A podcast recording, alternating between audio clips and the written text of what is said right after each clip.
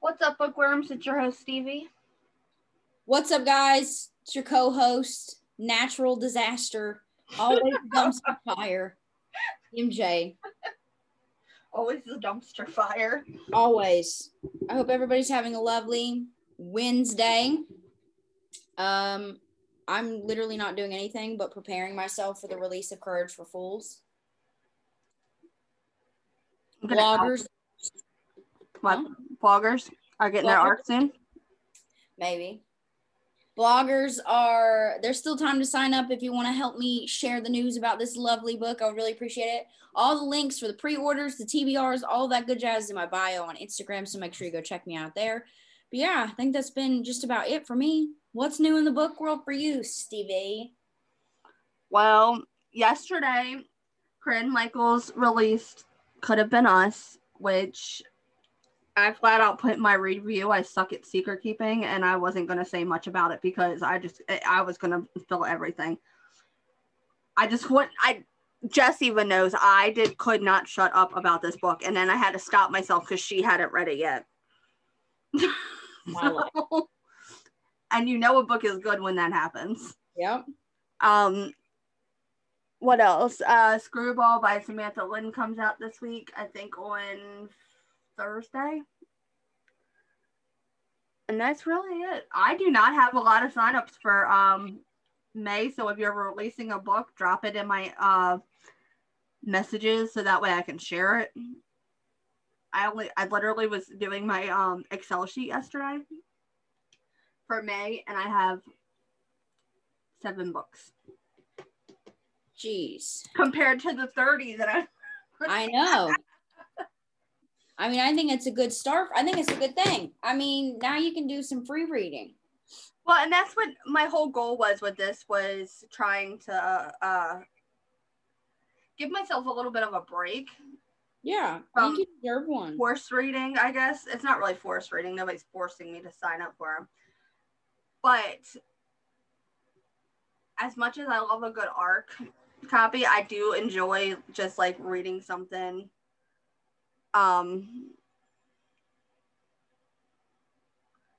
Just to read it. Yeah. And I was like, I've started rereading a book I hadn't read in a long time, so that was cool. What are you rereading? Beyond the Bases by Kaylee Ryan. Oh yeah. I need to be putting the baseball into the baseball vibe. I get you. You know why, but I need to get some of my creative juices flowing. I get you. Stevie's working on some top secret information. Other than that, I've been working my ass off on this podcast. Yes, she has. She does amazing work on this podcast. If you haven't seen, we have a website. They do. We do. It's a beautiful website. Stevie is super talented. She's amazing.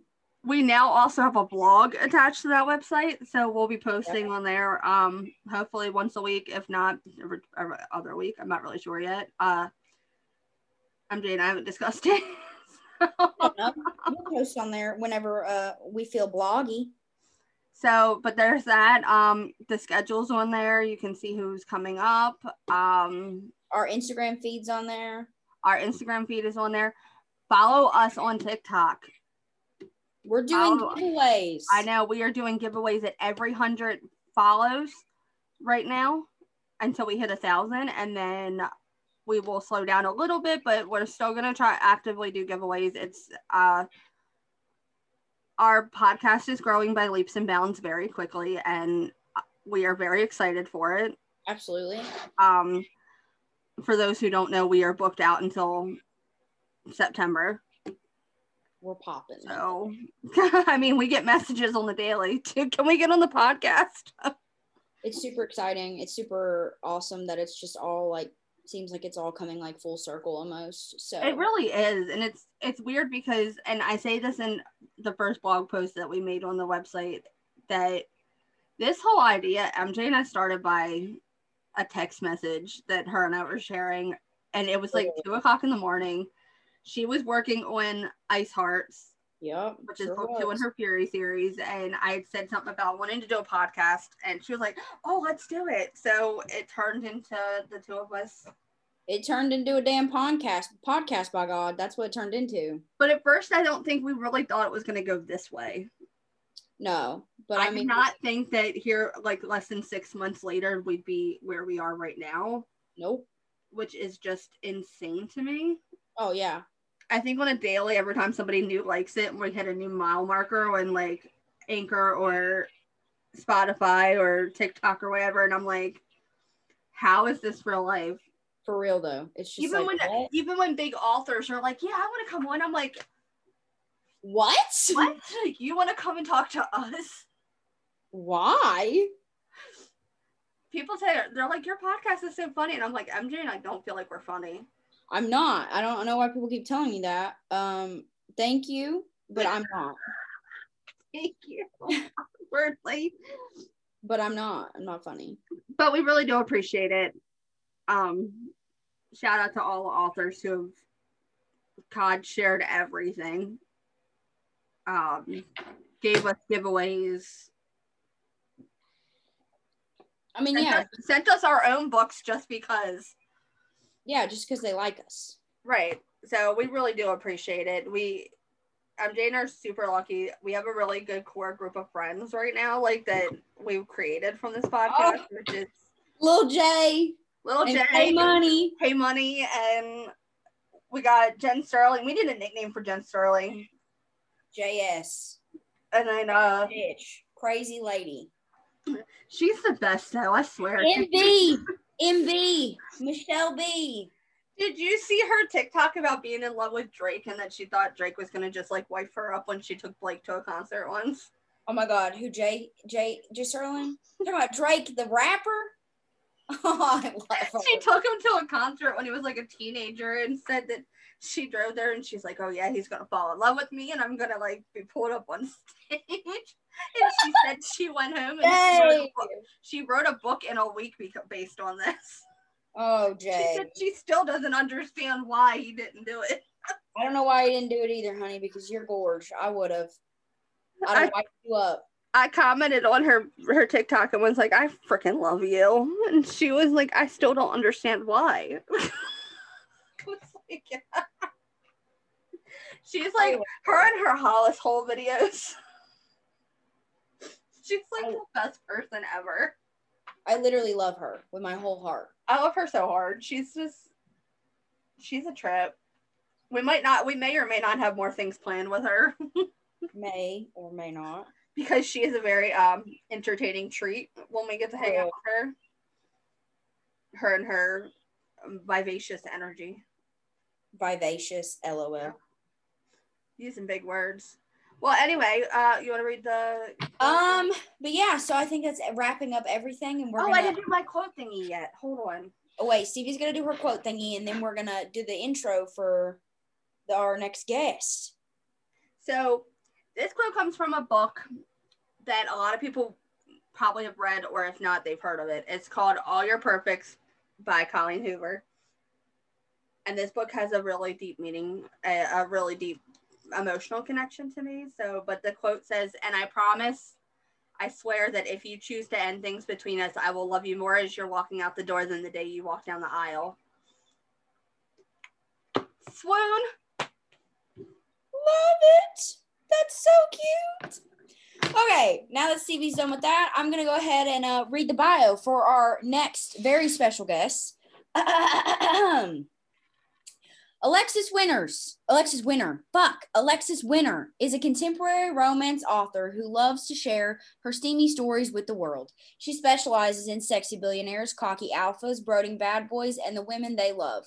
If you love to curl up with a good romance book, you will certainly enjoy her work. Whether it's a story about an innocent young woman learning about the world or a sassy and fierce heroine who knows what she wants, you're sure to enjoy the happily ever after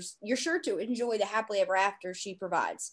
When Alexis isn't riding away, she's away furiously. You can find her exploring the Rocky Mountains, traveling, enjoying a glass of wine, or petting a cat. Without further ado, let's hop on over there and talk to the lovely Alexis Winter. Thank you so much for joining us once again, Miss Alexis Winter. How are you? How are things? I'm doing great, and I'm so glad to be back here, honestly. Thank you so much for having me. The last time was such a blast, so I'm super excited for round two. To talk to, so it was like, of course. Oh, thank you. So yeah, what have you been doing since the last time that we talked to you? You know, I've been in my writing cave, pretty much just heads down, really been working on a new series, which I did mention in our last interview together, and it's finally being published next month. So I've really just been, book one's coming out. So I've really been working on that. I have a couple other work in progresses going. I said I wasn't going to do that again. I lied. So that's what I've been doing, and hanging out with my cats, you know, just living the dream, quarantining. I love it.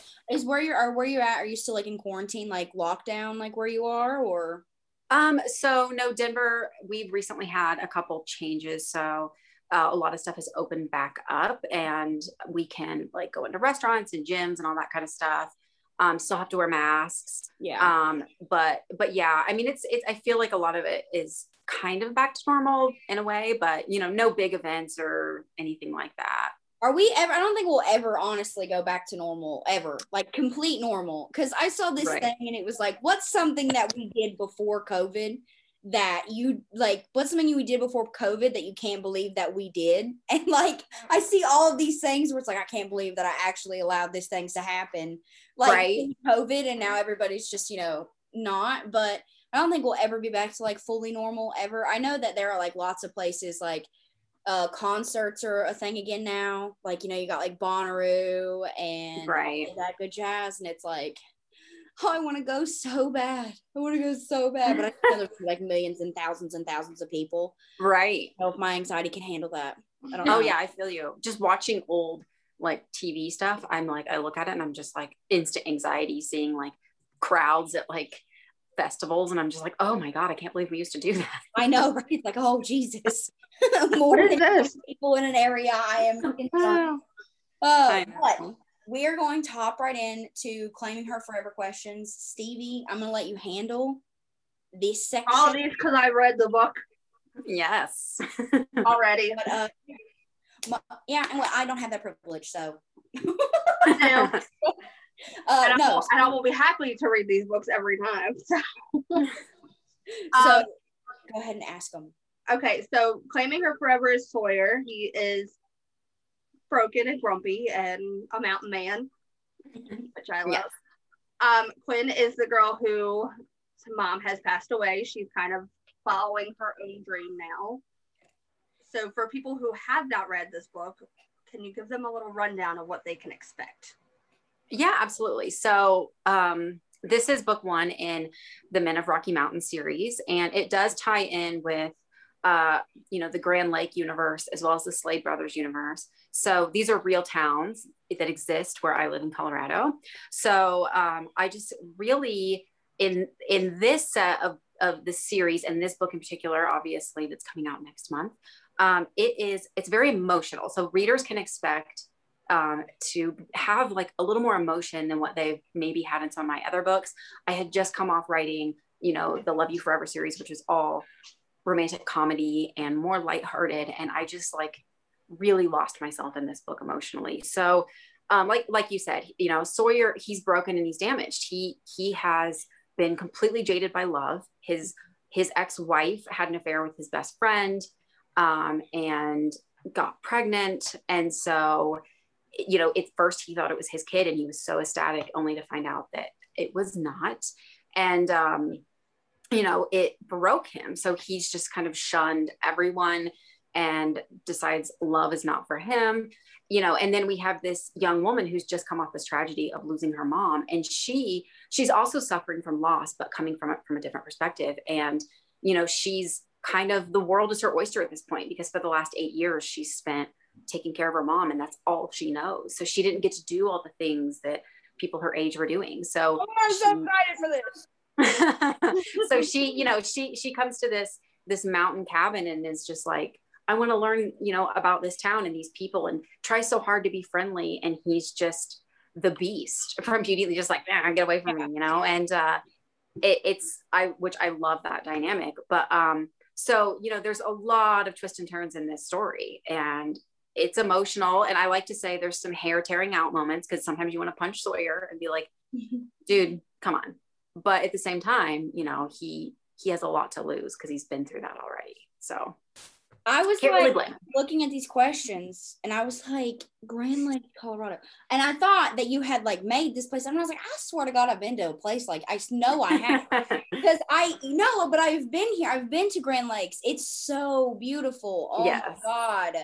They have, so when I went to Colorado with my friend Hannah, we like went all over the state, it felt like. But I remember Grand Lakes because it's like, the town is literally like surrounding a fucking huge ass lake, bro. Like yes. It's huge. And then I think it's like near there or whatever, they have like, it's like skiing and like mountains and stuff like that. Like it's like a big thing during the winter. And I went during like the fall, so like there wasn't a lot of people there, but it's super beautiful. So I'm excited. Well, that's cool that you've been there. Yeah. I wanted to write based on what I know in the area. Do you live near there? Oh my God, you lucky dog. Yeah, I don't live too far away. Yeah, so it's, you know, a quick drive, and Grand Lake's right there. Yeah, so I also live about 45 minutes from Rocky Mountain National Park too. So yeah. I'm so jealous. All right, so next question, Stevie. Sorry, I just had to put that in there. So you said you touched on that they're going back to Grand Lakes, and that you involved not only the characters from your Grand Lakes books, but the Slade brothers. So what made you tie them all three together, like these all three together? Because that was a fun surprise. I was excited about seeing some of them again. Oh, yay. So, you know, when I wrote the Slade brothers, I originally was like, okay, well, there's five brothers. And so there, obviously it was finite. Like I knew there had to be an ending, but everyone loved that series so much. And so did I. I didn't want it to end, but I didn't know how to keep it going without just like adding in more characters to where they're no longer Slade brothers, but they're still in that universe. And so, you know, I kind of, you know, wrapped that story up, although there was like this cliffhanger overall in the series, because there is the mysterious half-brother that, you know, his story is not finished, and he's not one of the original like five Slade brothers. And a lot of people were messaging me saying like, what happened to him? What's his story? And I just was like, you're gonna have to wait to find out, because I knew I wanted to write his story, but I wanted it to be part of something new. And so then I wrote the Grand Lake books, and I just was like, okay, these are just kind of like, they touch on the small town. It's so close to the Virginia Dale town where the Slade brothers took place. I was like, I know that they would cross paths. It's that small town life. Yeah. And I liked that series as well. It was just like fun to write these characters, and I didn't really want to let them go. And so I was like, okay, well, I really want to write this mysterious Slade brother, half brother, his story. How am I going to do this? And I just was like, I just want to continue on. So this is where the inspiration came from for this whole series. My sister and I, we decided to take a little road trip. My sister is a healthcare worker. She, you know, 2020 was a nightmare for her. And we decided, I was like, this poor girl is so overworked. Let's go away for a quick weekend. Well, she got COVID. And so July 4th. And so for the whole month of July, she was basically horribly sick and miserable and like, you know, couldn't function. So finally in August, I was like, let's go to Telluride, which is a huge ski town on the other side of the state. We've never been there.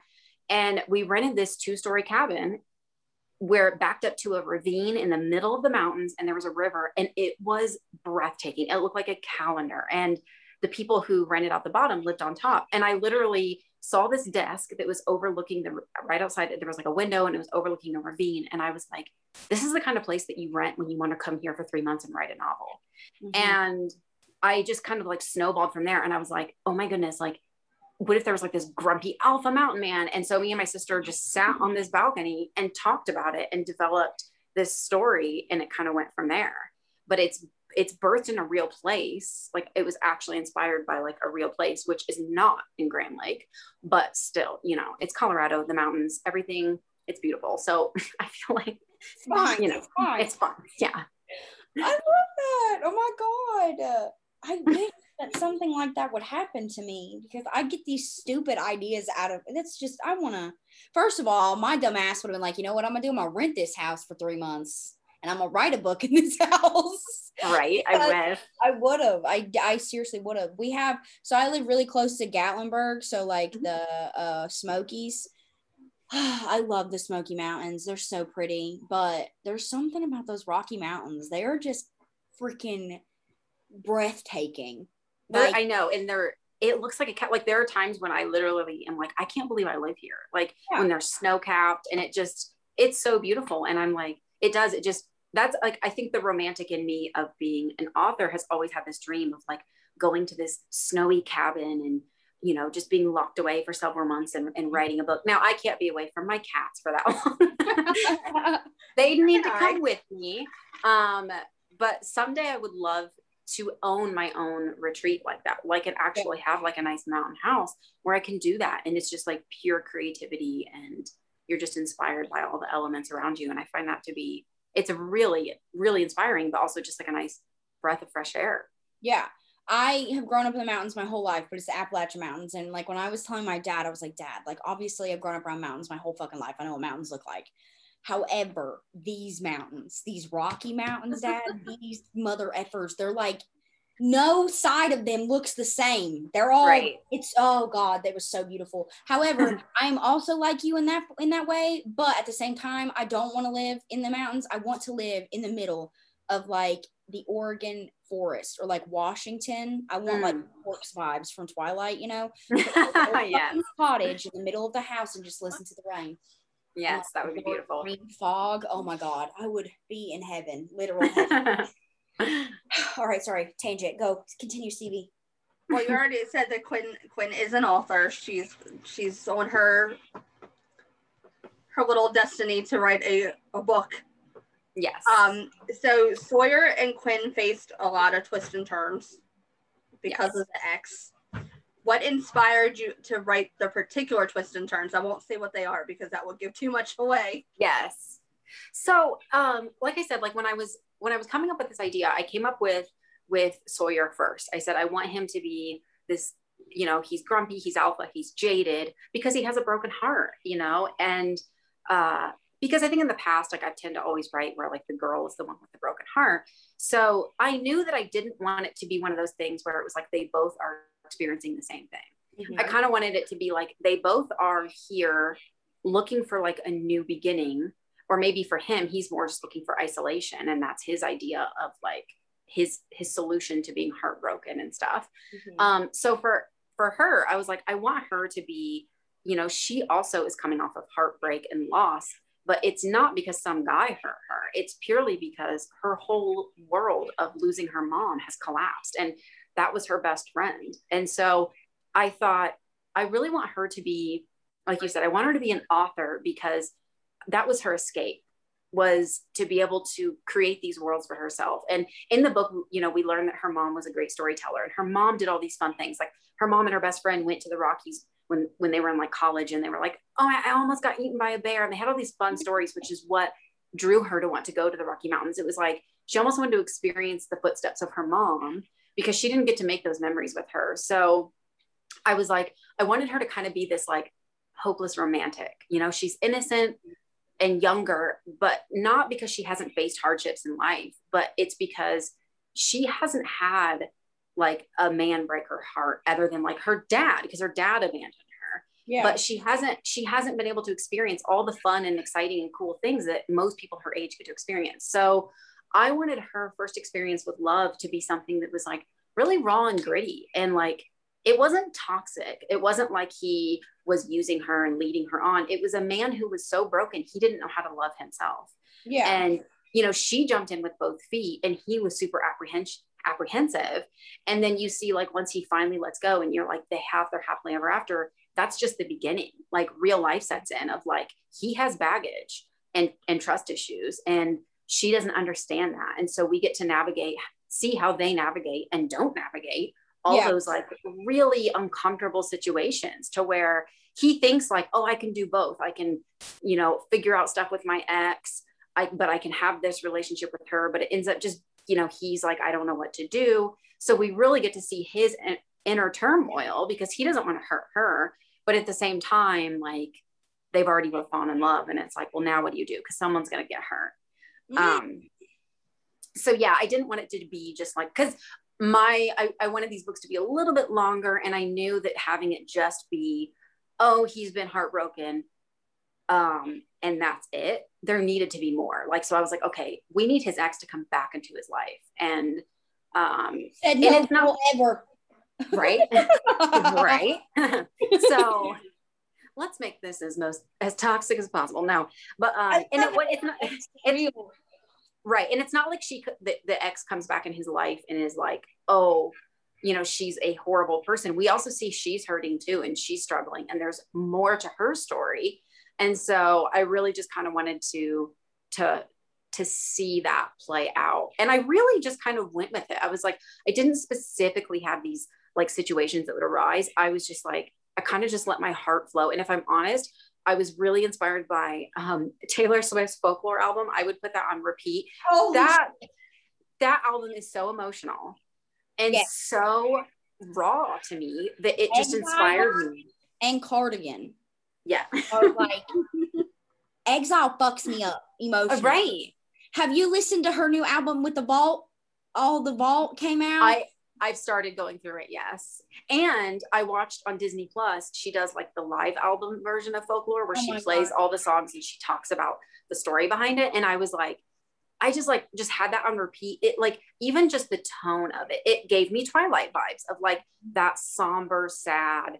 And it just, even the lyrics and all of that, it just kind of evoked such an emotion out of me that was almost like this emotion of like loss and sorrow. And I felt like I was going through this relationship with them. Ugh. And, you know, it was, and I think I mentioned in you know, the past podcast when I was first writing like their hardship, I was like crying in the shower.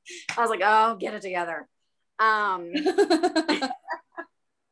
Really lost myself in the creativity of this book, but it's been fantastic. I mean, I've loved every second of it.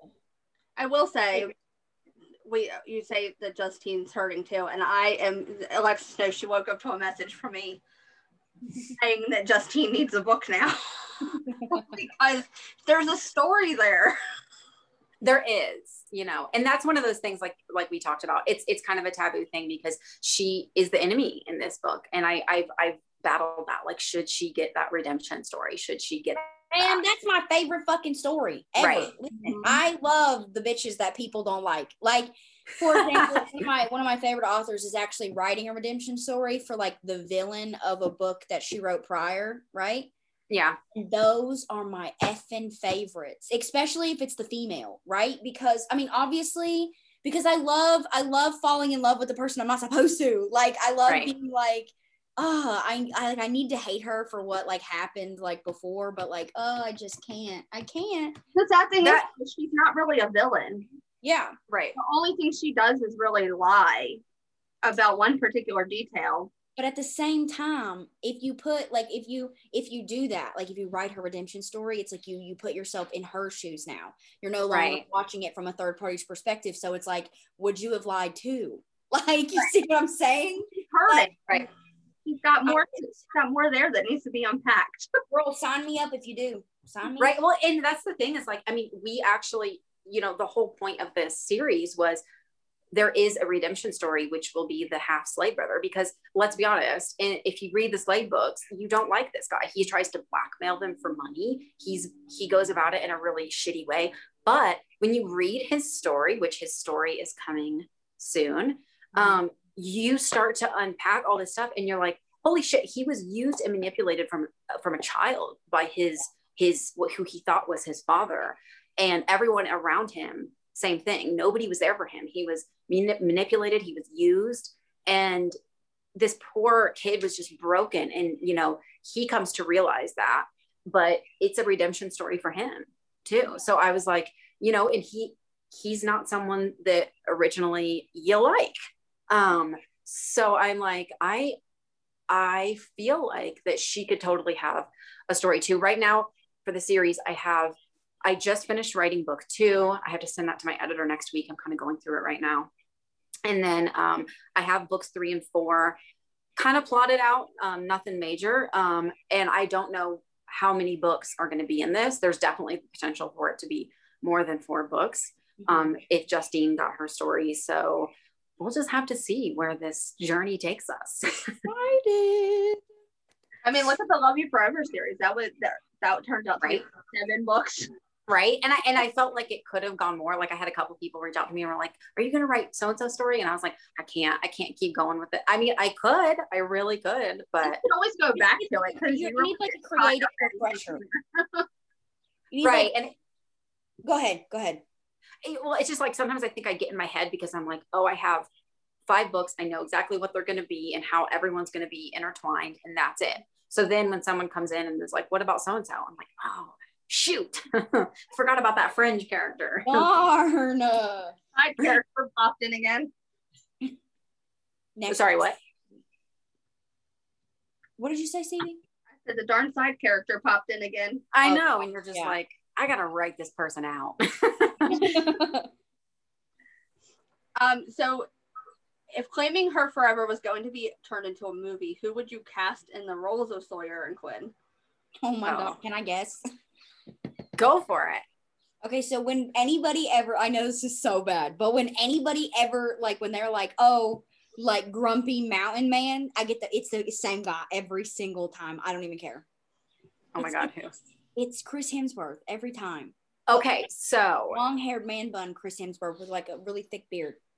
So I created a Pinterest board when I was writing. I do that for my books. It like gives me inspiration and stuff. And I pinned a couple pictures of Chris with his long hair and like an unbuttoned flannel. And I was like, okay, very, very strong Sawyer vibes. It was either him as in that kind of specific character, or you know who I was inspired by, and actually why I picked the name Sawyer, was the character Sawyer from Lost, Josh Holloway. Oh! That actor, who I know he's older now, but a little older than Sawyer's character, but Sawyer's like, you know, a little older in the book. But I just picture him like he, you know, he had that little bit of a twang to his voice in Lost, and just kind of had that like carefree, you know, F the world attitude. And I don't know, I just, he's a very attractive man. And so he kept popping into my head. As for the girl, in the book, she is a redhead, Quinn's a redhead. And so I, maybe that was why I dyed my hair red. I don't know. My goodness. Watching the vibe. Right. Maybe I'll meet a mountain man now. So I was thinking for her, I could see somebody like really ethereal and just kind of who has that innocent vibe of just being like, I kind of hate that word innocent, but you know what I'm saying? She's just very sweet. And I was thinking like Elle Fanning, or like Phoebe, the girl from Bridgerton, or even like Saoirse Ronan, that Irish actress. Like they all kind of have that similar type. I apologize, my cat's being. I just realized I also just finished writing a Quinn, but really, Quinn got black hair. Yes, wow. And you were talking about her, and I was like, oh my God, our Quinns could be friends. I know, it's just kind of like sometimes I don't even know where her name popped into my head. I had this coworker years ago who named her daughter Quinn, and I thought it was a really pretty name, and so I just remembered it. And it's not like a very common name. No.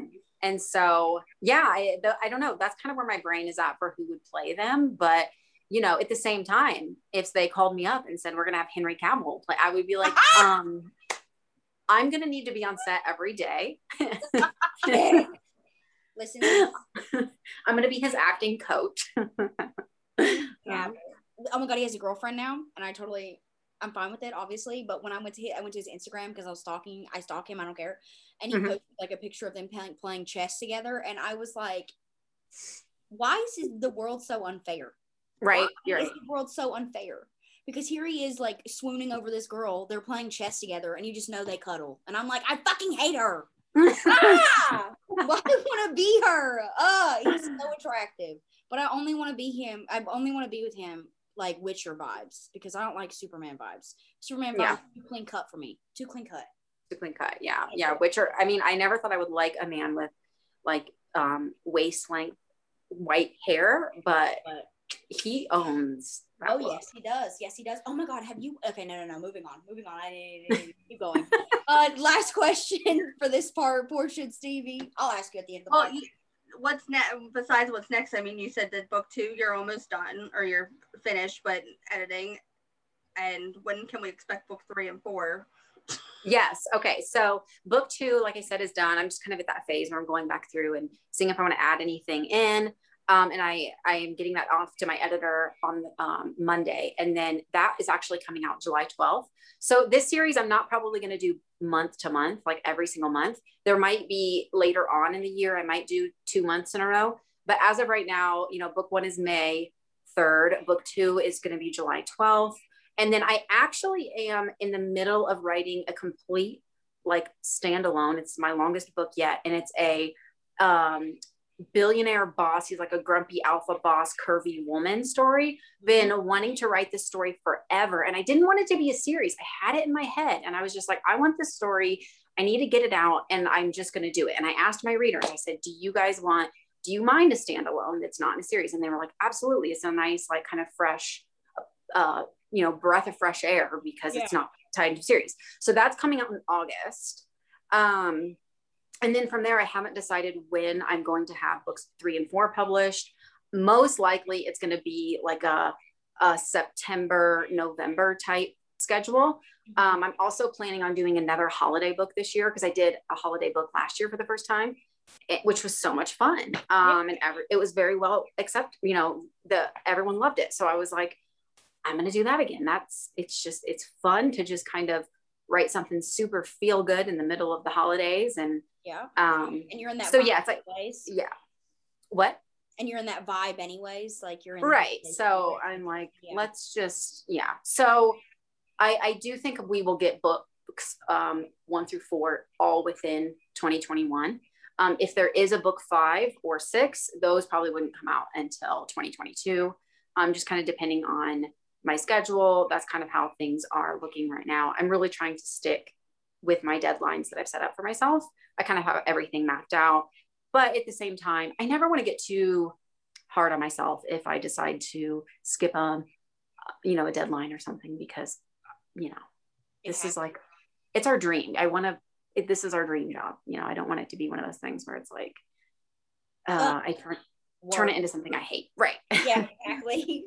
Exactly. I like that. So that sounds like a super. I'm excited. I'm excited to read it. Stevie's been talking about it, and I'm like, okay, I just gotta wait.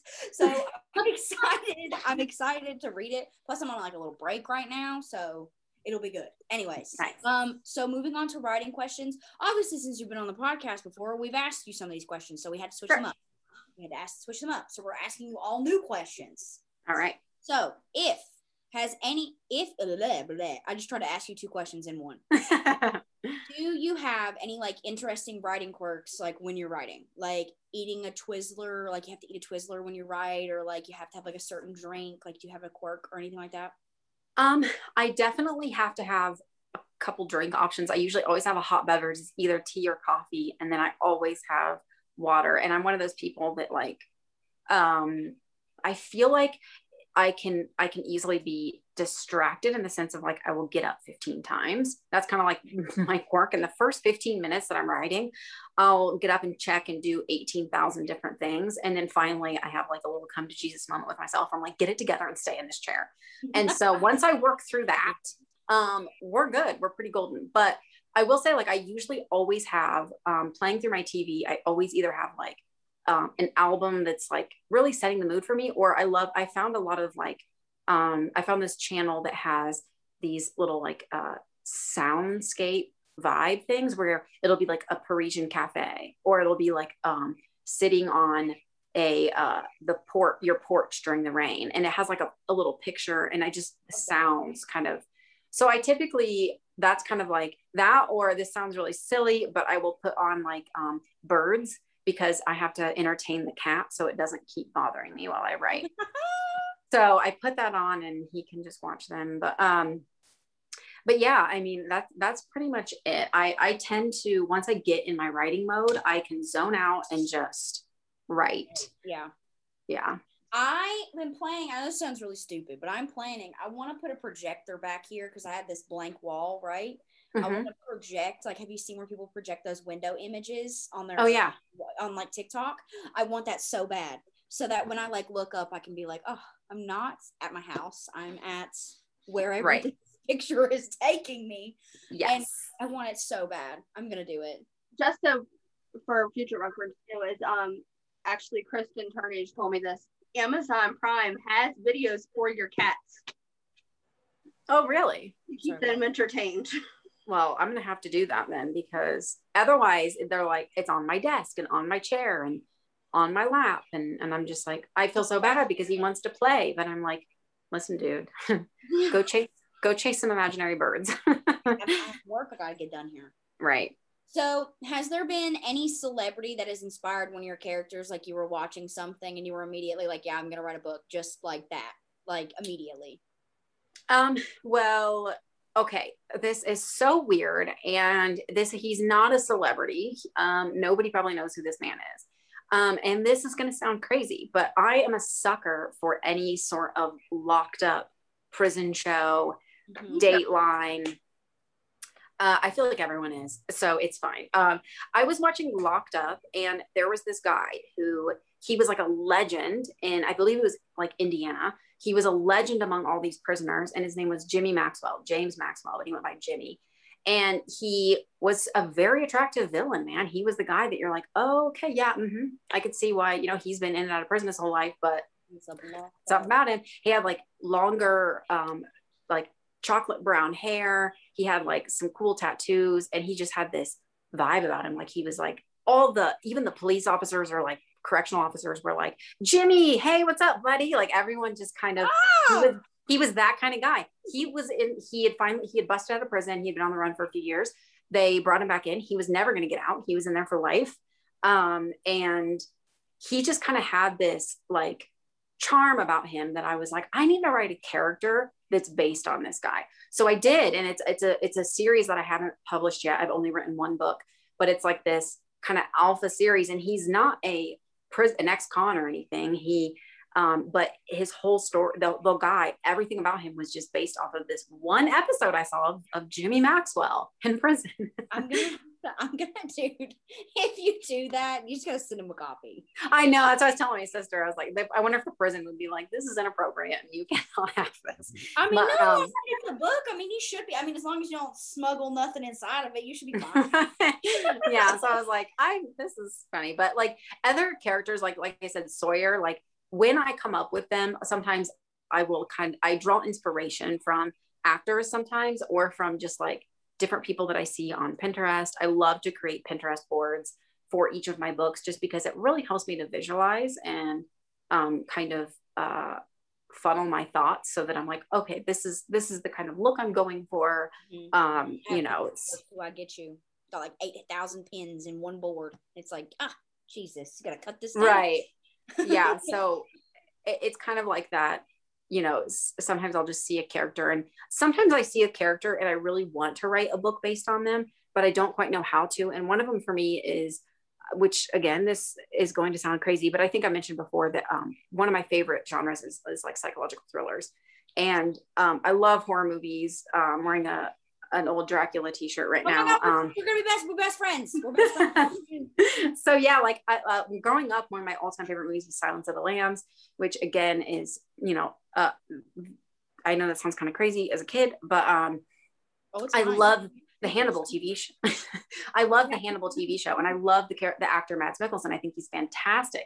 He just embodies like that evil villain, but someone you love, right? And he's so, his accent and the way he carries himself. And I want to write a character based on that, but it's like, I'm like trying to navigate that. Like, how do I create that character, you know, while he's, you know, so I kind of loosely did that with him in this new billionaire standalone that I have coming out, because he's older and elusive, and he's not a dick. He's not like mean to people or rude, but he's just very standoffish. And I want to like, don't mean to. And I think that that's like what I like the most about, like, I guess psychological thrillers, or like even like psychological, like romance thrillers, is that it's like, they're legit psychopaths. So it's not like they mean to be standoffish. It's just literally how their brain works. And so like not picking up, it's almost like not picking up on like sarcasm or like certain like cues that somebody else might, because you're so like overthinking everything. I think it's the most attractive thing I've ever seen in my entire life. And it's like, I know that you kill people, but if we could take that out of the equation, I think you might be my perfect man. Right. And I think that's why I've always loved the concept of like, Dracula was always my favorite like creature feature growing up, because I loved the concept of like, you understand why people are attracted to this person, apart from the fact that, you know, obviously he's a immortal, just like blood-sucking, horrible entity, but, you know. Minus those qualities. Apart from that, he's great. But you know, like, I think I like the psychology of how they lure people into their good graces and for people to trust them, because that's kind of the charm of a psychopath, right? And this conversation took a crazy turn, but I just love that and that's the thing. I want to create a character that has all those qualities without the murder tendencies. Cause I'm like, okay, that's horrible. And I don't want that in a character, but you know, I also want somebody who isn't easy to love and who isn't easy, you know, like you can see why someone would fall for them once you start to see their character. So have you watched on Netflix? Yes. Listen, that whole series, I question my own mental health because I'm like low-key rooting for Joe. I'm like, right. You know it's good. You know it's good when like the movie or the book or TV show or whatever has you rooting for the person that you're not supposed to. Right. And that's what to be honest, like that's one of the big things that I think as a creative person. If you can create a character that people know from day one that it's a bad guy and they still love that person, that's what's cool to me. Like one of my all-time favorite movies is Empire Strikes Back. I love Star Wars, grew up on it. And I've always been a Darth Vader fan. And I know, right. I know he's the bad guy, but he's a bad guy. That also you're like, Anakin. Yeah. And you're like, but like, you know, you still kind of like want to like them. And I noticed that about like, I used to watch The Walking Dead for years. And I really loved the bad guy on there that they had, who was called the Governor. He was a terrible person, but he was still charming and likable enough that you're like, I find myself rooting for him. So I like those characters. And, you know, I'm actually writing my very first thriller right now, which has always been my ultimate dream. And that's kind of the route I'm taking, is like the very, you know, from day one, you know, the person who's the bad guy in it, but yet you start to be like, well, I mean yeah, he's a Scorpio. What are you doing? Like, it's understandable. No, you need to watch Shadow and Bone on Netflix. I just saw that came out. I haven't looked into it yet, but I saw it pop up. You need to watch Shadow and Bone on Netflix, because there's this character called the Darkling, which I think just says enough about who he is. And I need the TV shows to stop doing the shit. If they don't want me to fall in love with people, stop making the villains hot, okay? Stop. Like, what the fuck you expect? Damn. He's played by Ben Barnes. Like, what did you expect from me? There's only so much I can resist. Exactly. And not to mention the fact you made him hotter than the guy she's supposed to end up with. So it's like, that's some fuck shit. But he's oh my god, he's such a good actor. Oh my god, before fans come at me, Jesus, I have never read the Shadow and Bone series, but I did read Six of Crows, which I really liked, and they like combine that in this Netflix series. It's really good. And she like, the Darkling's hot, and like you find yourself like, but I mean, I know what he's doing is shitty, however, and I'm trying to like make excuses for him. My friend Melissa is like, no, he's fucking shit, like, no. And I'm like, but I mean, right. Yeah, whatever. It's fine. I have problems. I know. You need to watch it. It's really good. So moving on, if you could tell your younger writing self anything, what would it be? I would tell myself to actually follow my heart. And it sounds cheesy, but to really pursue it, because, you know, I mentioned in our last interview that, when I was in high school, I was really encouraged by my English teacher to study creative writing in school. Mm-hmm. And I told her that I didn't want it was my hobby, and I didn't want to turn it into my job, because then I'll end up hating it, which again, I'm sure some adult said me that line at the time, or I'd heard somebody say that. But then, you know, you always hear too, the whole concept of like, if you love what you do, you'll never work a day in your life.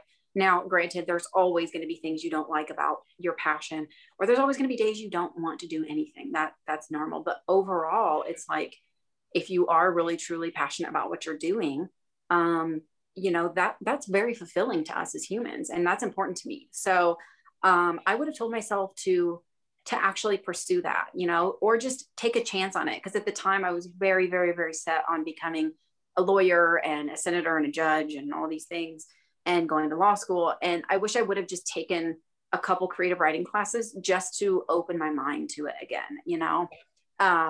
But, you know, it worked out, obviously, that I ended up here. So I think I would have, yeah, that's what I would definitely tell myself. And I would also tell myself to like, it's okay if, you know, when you write something that you kind of lose yourself in it, like be vulnerable in your writing. Because for the first like 2 years, even as doing this as an adult, I really disconnected myself from my characters because I was afraid that I would get too emotionally invested and it would mess with me. And so, you know, I just kind of just said, screw it with this series. And I've just really let myself kind of fall in love with these characters and hurt when they hurt. And it's been so rewarding because now when I'm seeing like the early reviews coming in for my review team and how they feel the same way, I'm like, yes, that's what I wanted.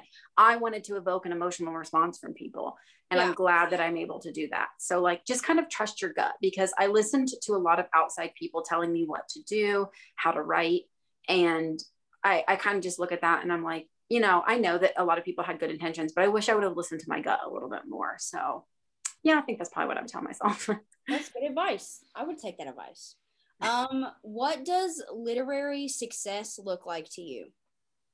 That is a great question. I have to admit, like, I never started out saying my goal was never like Wall Street Journal bestseller, New York Times bestseller.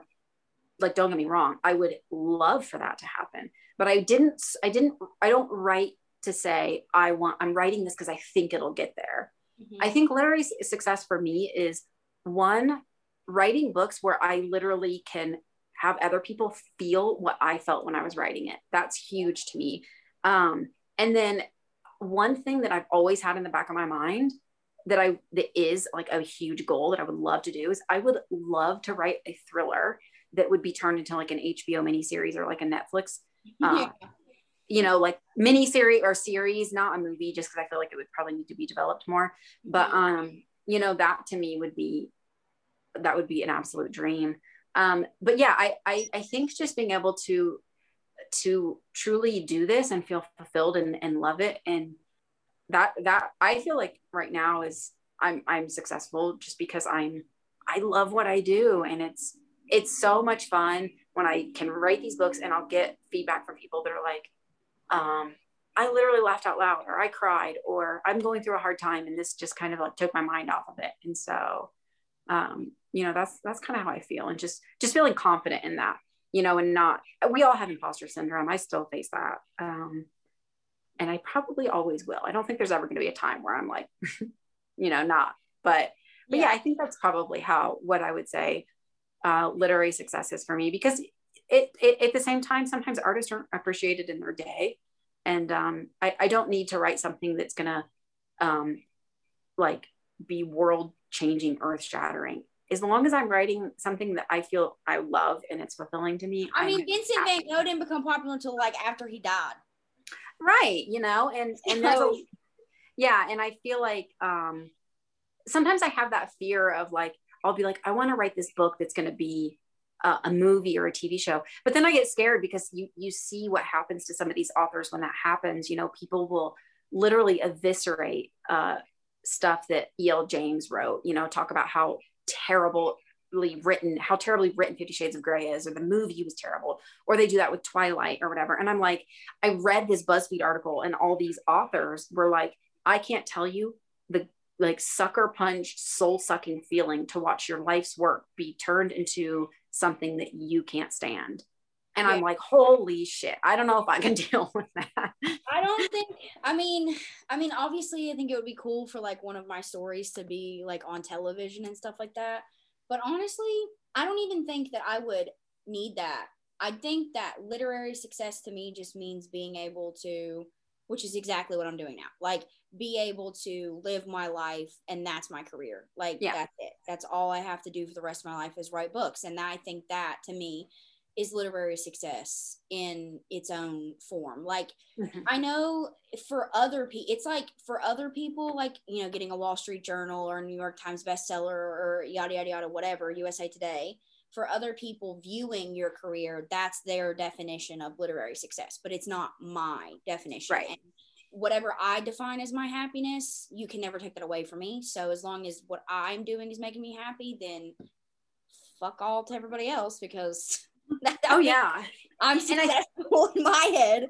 Right. And I think like, and that's something that I've had to learn too, is like comparison truly is the thief of joy, because sometimes you can look at, other authors and be like, well, they've only published 3 books and their book is already an Amazon #1 bestseller. And, you know, it's easy to do. And I'm like, why would I care about that if I am happy with my book? And not, and that's the thing too, is I never want to get so consumed by the money side of things either, because then it does just become a job and it becomes something that's just not fulfilling. And I want to be able to write stuff that I love and write stuff that I know that my readers want more of, and not be so consumed with like, oh, I don't know, this isn't a popular trope right now. I don't care. Like, I want to write that what I'm like, feel compelled to write. And like you said, like, you know, that would always be a dream of mine to see, you know, like I said, an HBO miniseries.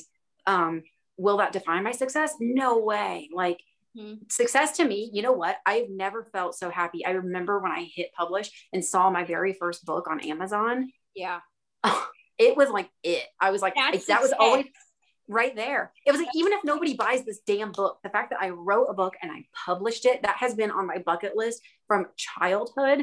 Yeah. And you know, now my sister reads my books and my mom. And when I go, I'll go, my sister's coworkers, like if I go to dinner and stuff, they read my books and they'll be like, oh my goodness, it's my favorite author. And it's just like that kind of stuff. I'm like, I feel so giddy and like dorky about it, but I'm like, you know, you get to share stories as someone who loves to read, and I can't consume enough to know that I can do that for other people. Is just like, is wild that like I put something into the world that I thought up.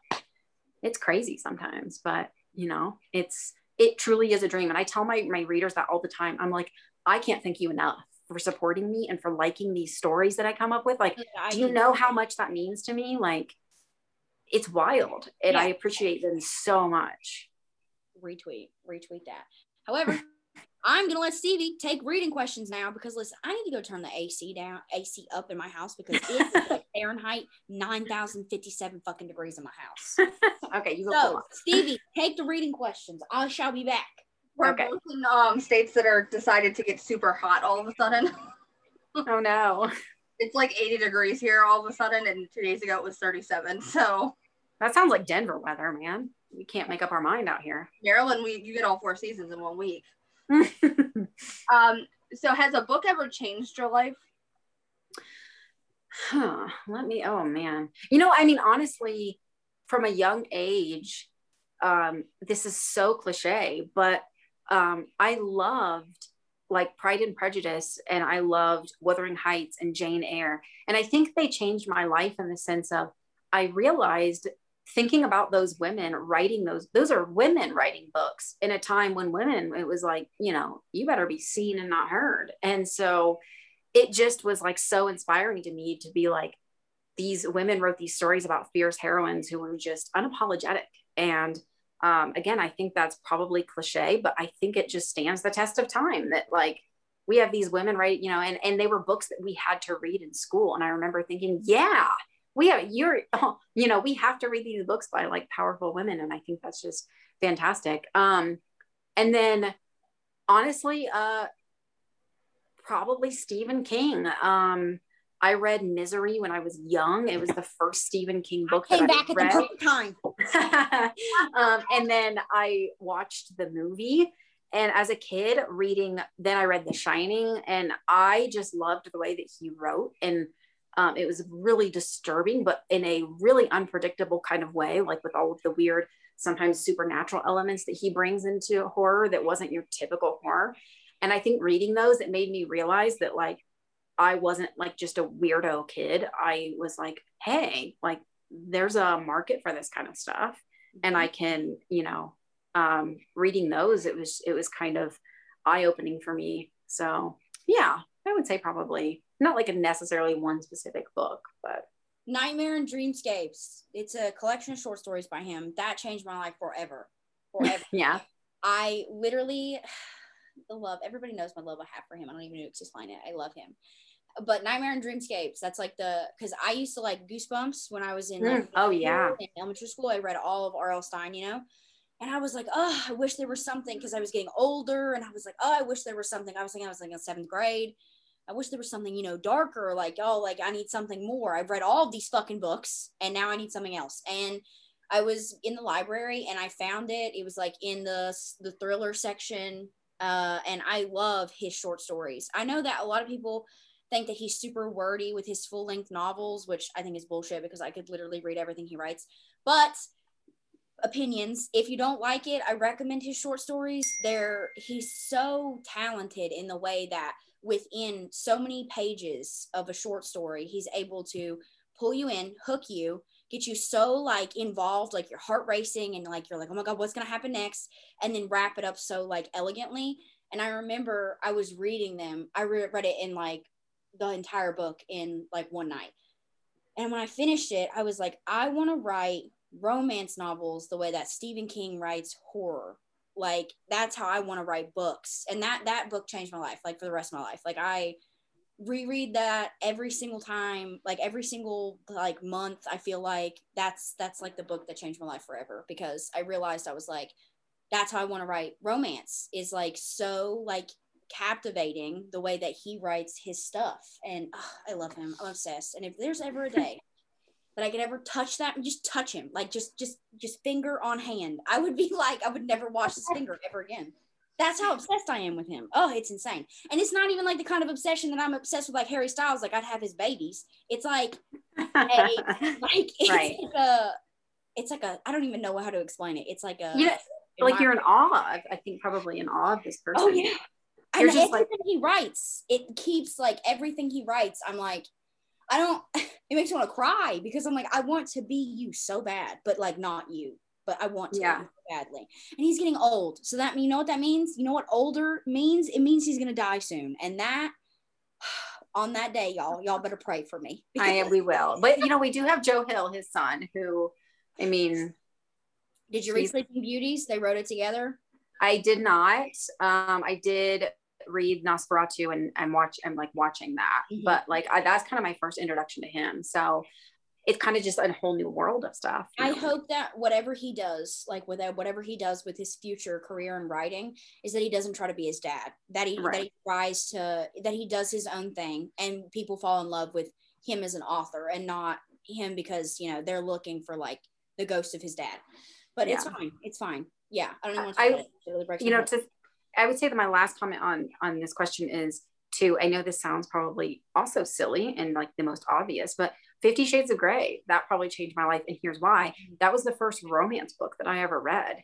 Yeah. And I remember reading it. And at the time I was, my coworker was like, have you ever read these? And I was like, no.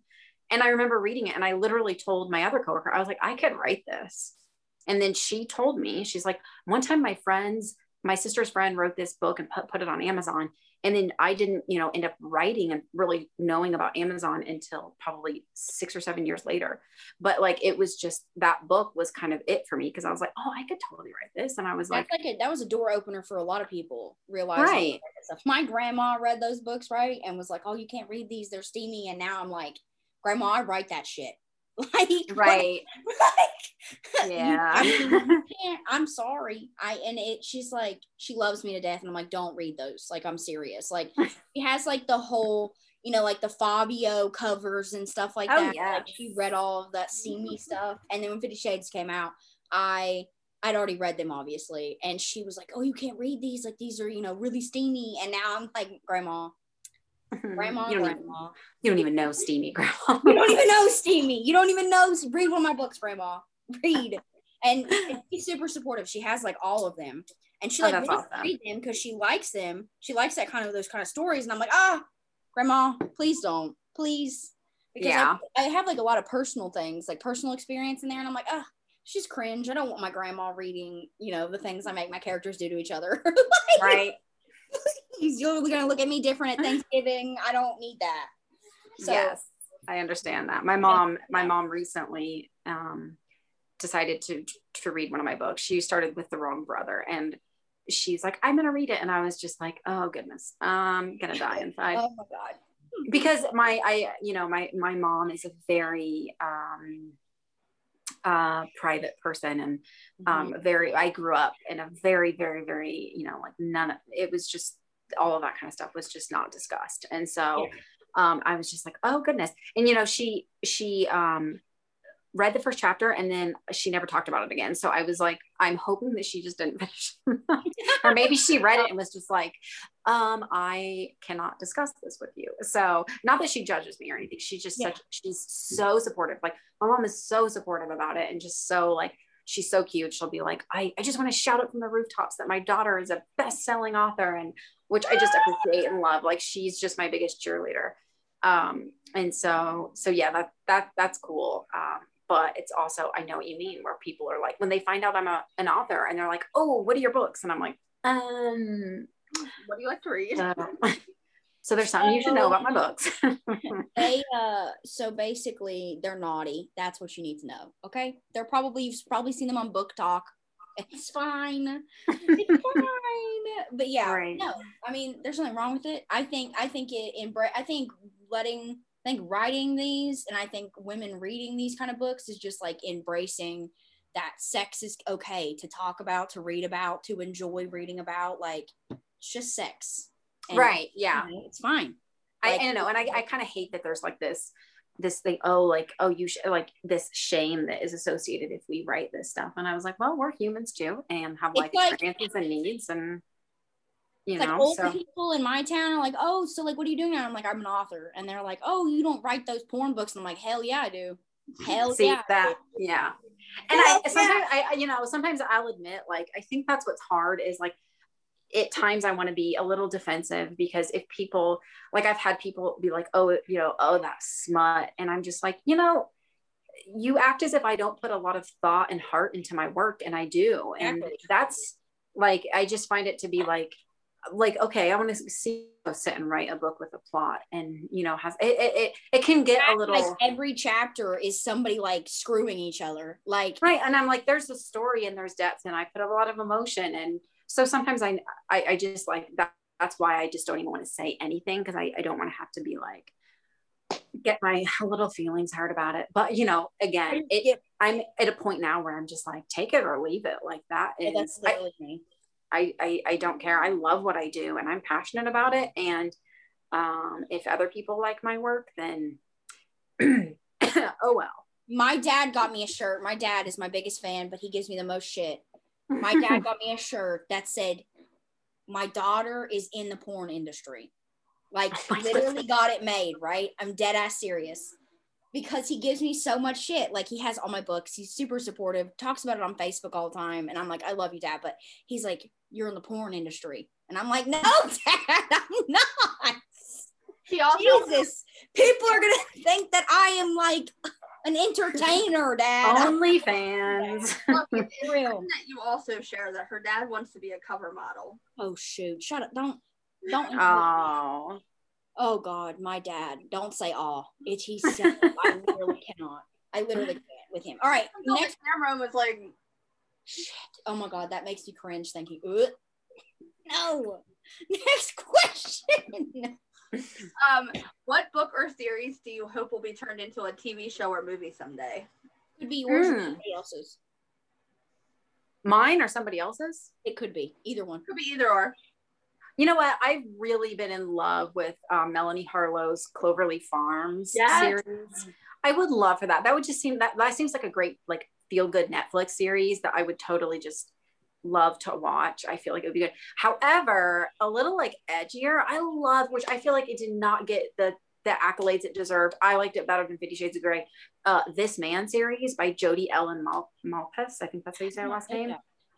Oh my God. It's darker. It's grittier. It's so good. This Man, it's called, that's the name of the, there's like, I think there's 3 or 4.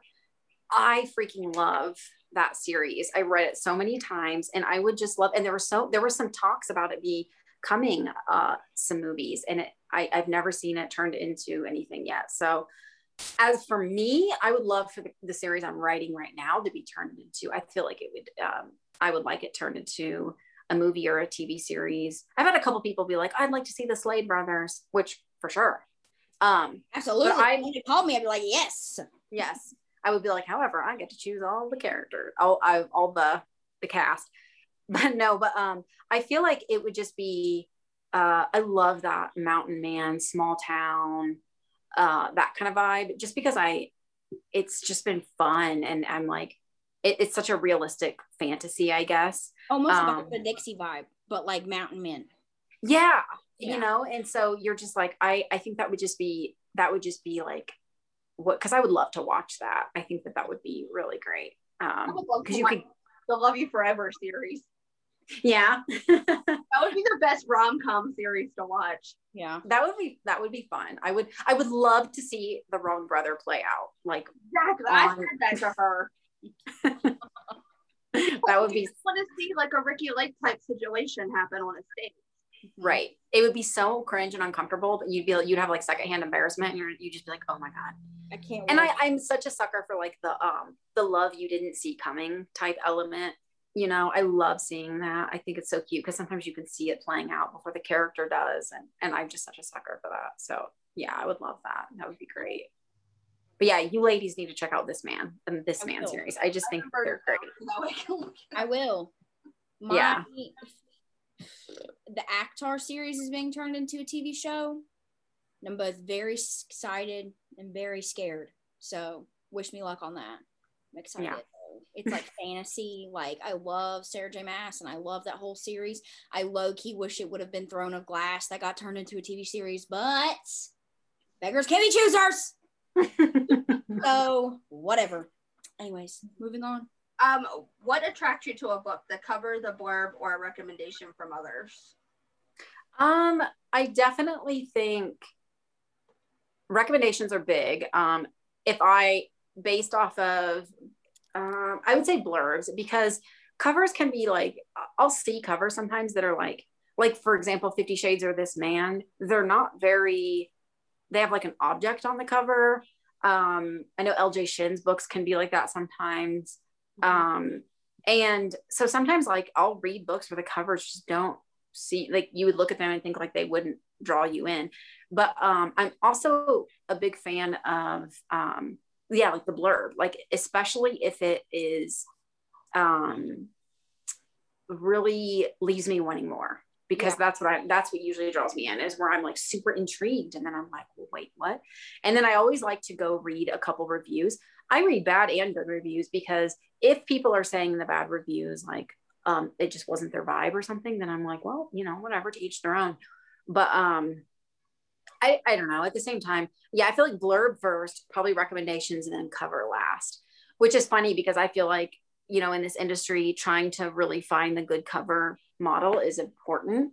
And I went with a photographer for this next series to get exclusive images, and I'm obsessed with the covers. So love them so much. And, you know, I think that like that can definitely evoke a strong emotion. So I do pay a lot of attention to that, I guess, too, because sometimes like you can tell by a cover if it's like comedy, like a romantic comedy or not, as opposed to like the blurb. Sometimes it's like, it can be a little deceiving. But there are some covers that I see that I'm like, God, why didn't I think of that?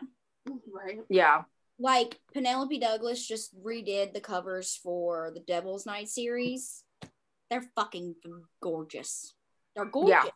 And they don't have men on them or anything. And obviously I have men on mine, and I'm not opposed to that. But oh my God, it's just so good. Like they're so beautiful. It's like, and it's not I'll just send them to you. They're just literally like breathtaking.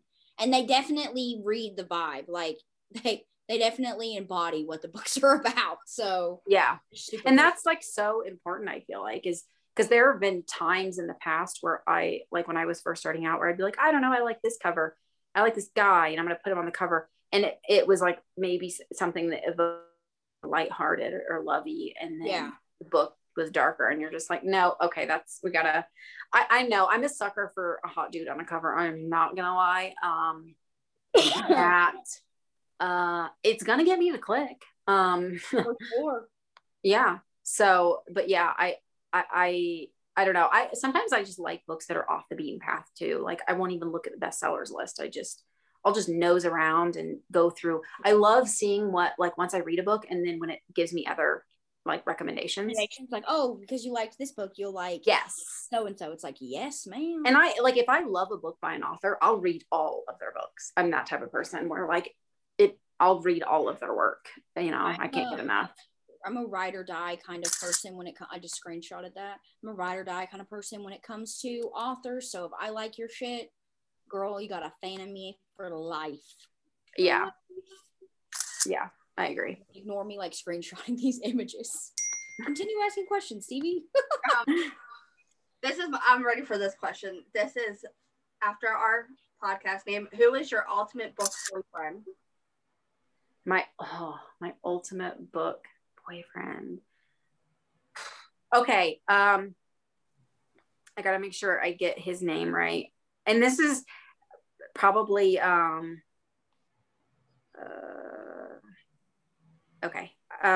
this is maybe not a book that everyone knows, but they actually have this listed as an erotic romance novel, but there's this book I read years ago by Christina Lauren, which is two best friends that write under one pen name, and the book is called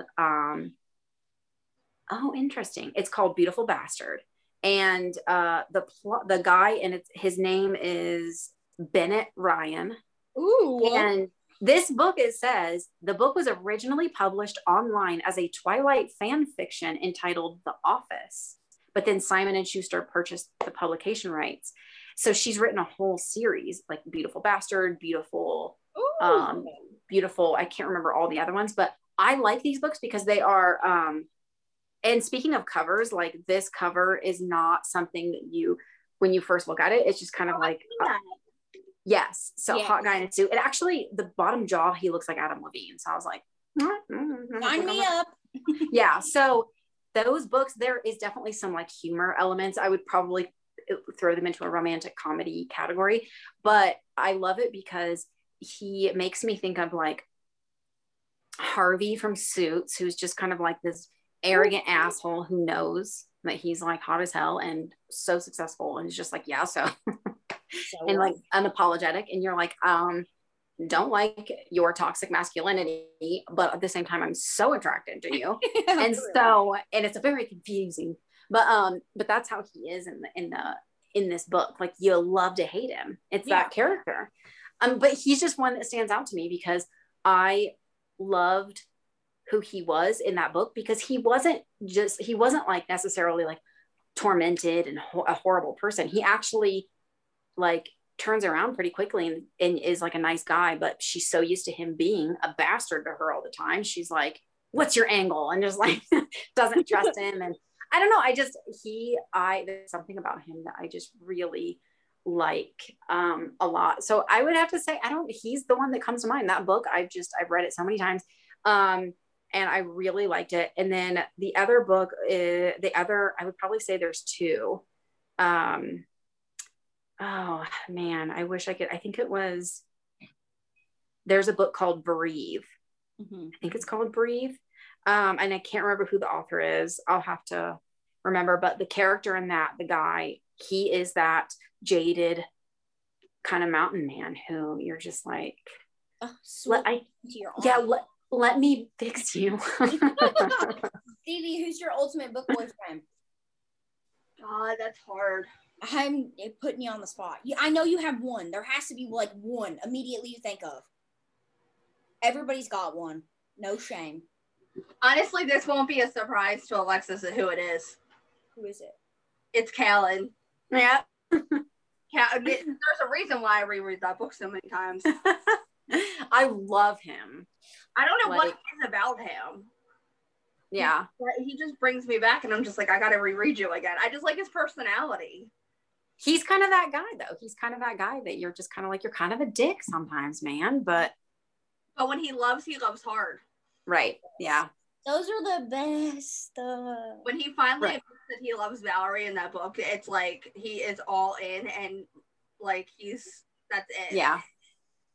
And you know, I think that's like one of the things I like about those characters is like, because they're not easy to love and they're not like, they're not wishy-washy or just kind of mediocre. They're not milquetoast, I guess. Like they are hot or cold.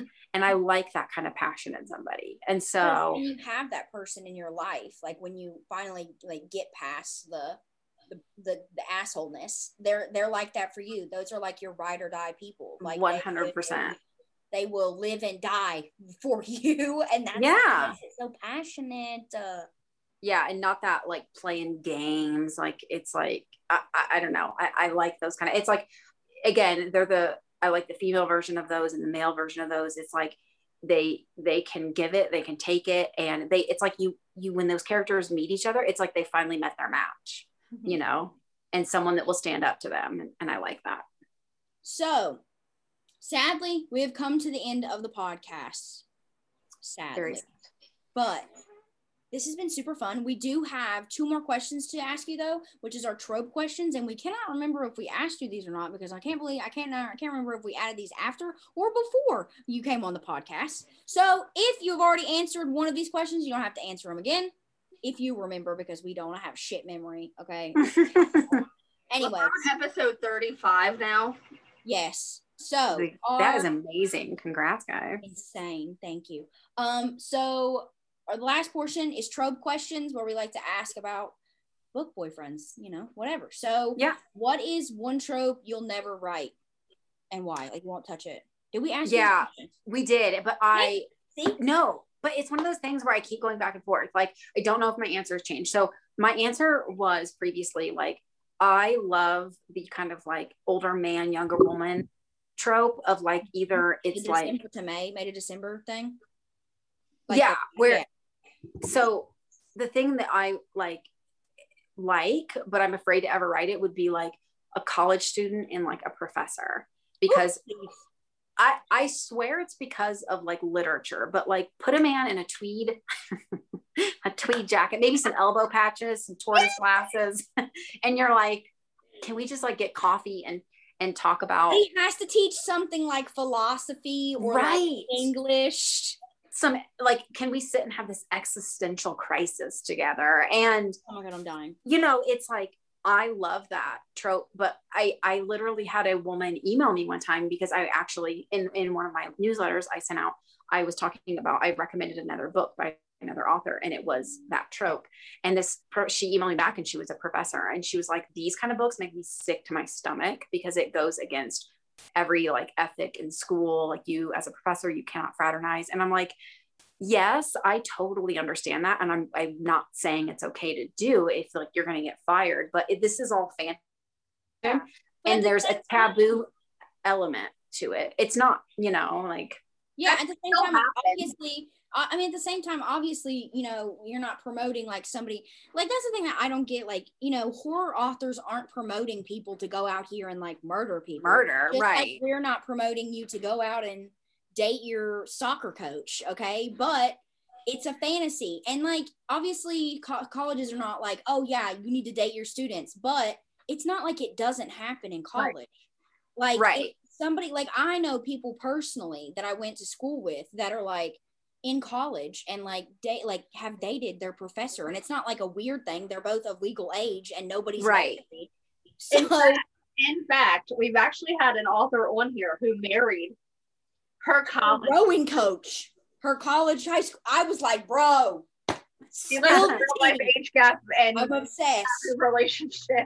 Have you read The Unrequited by Saffron Kent? No, and I was re-listening to the podcast, and I remembered you telling me that, and I wrote it down. So I 100, because I love that, where it's angsty and like the forbidden is just, I mean, hey, forbidden fruit is sweeter. He's a college poetry professor, like, and he's also a famous poet. And like, and he's not like fruity poet either. Like, my man is brooding and an asshole, and Lila is like lost in the clouds and super naive, and she doesn't even like poetry, doesn't even know how to fucking do it. She literally sees him on a park bench, right? And he's like smoking a cigarette, and it's like cold, there's like snow, it's a vibe, he's got dark hair, and I'm like, I'm in love with him already. She sees him and follows him and sees that he teaches this poetry class, right? Because she like follows him to this like bar thing or whatever, and he's like teaching his poetry class. She's like watching from the door or whatever. So she signs up for this class, has no idea how to do poetry, doesn't even like poetry, but she signs up just so she can like admire him. Yeah. And, oh my God, he is so hot. He's so hot. And he calls her out like multiple times where he's like, do you even like this stuff? Like, what are you doing here? And she's like, I just came to stare at you. But like tweed jackets and like the glasses. Oh my God, he's so hot. Another one is Teacher by Fiona Cole. What is it? Teacher by Fiona Cole. Ooh. I am obsessed with that book. Recommend. But all right. since we now know that we have asked these trope questions, because obviously we came up with these prior, like when we were interviewing her, that means we have reached the end of our podcast. But we do like to leave this portion open for you to talk a little bit about, you know, if you have a sale going on or a book coming out, or like drop your IG handle, whatever, promo yourself, do your thing. Well, I do have a book coming out on May 3rd, and that is Claiming Her Forever, which is book one of the Men of Rocky Mountain series. So super excited for that. And it does launch at a special, you can pre-order it right now, but it does have a special launch price of 99 cents.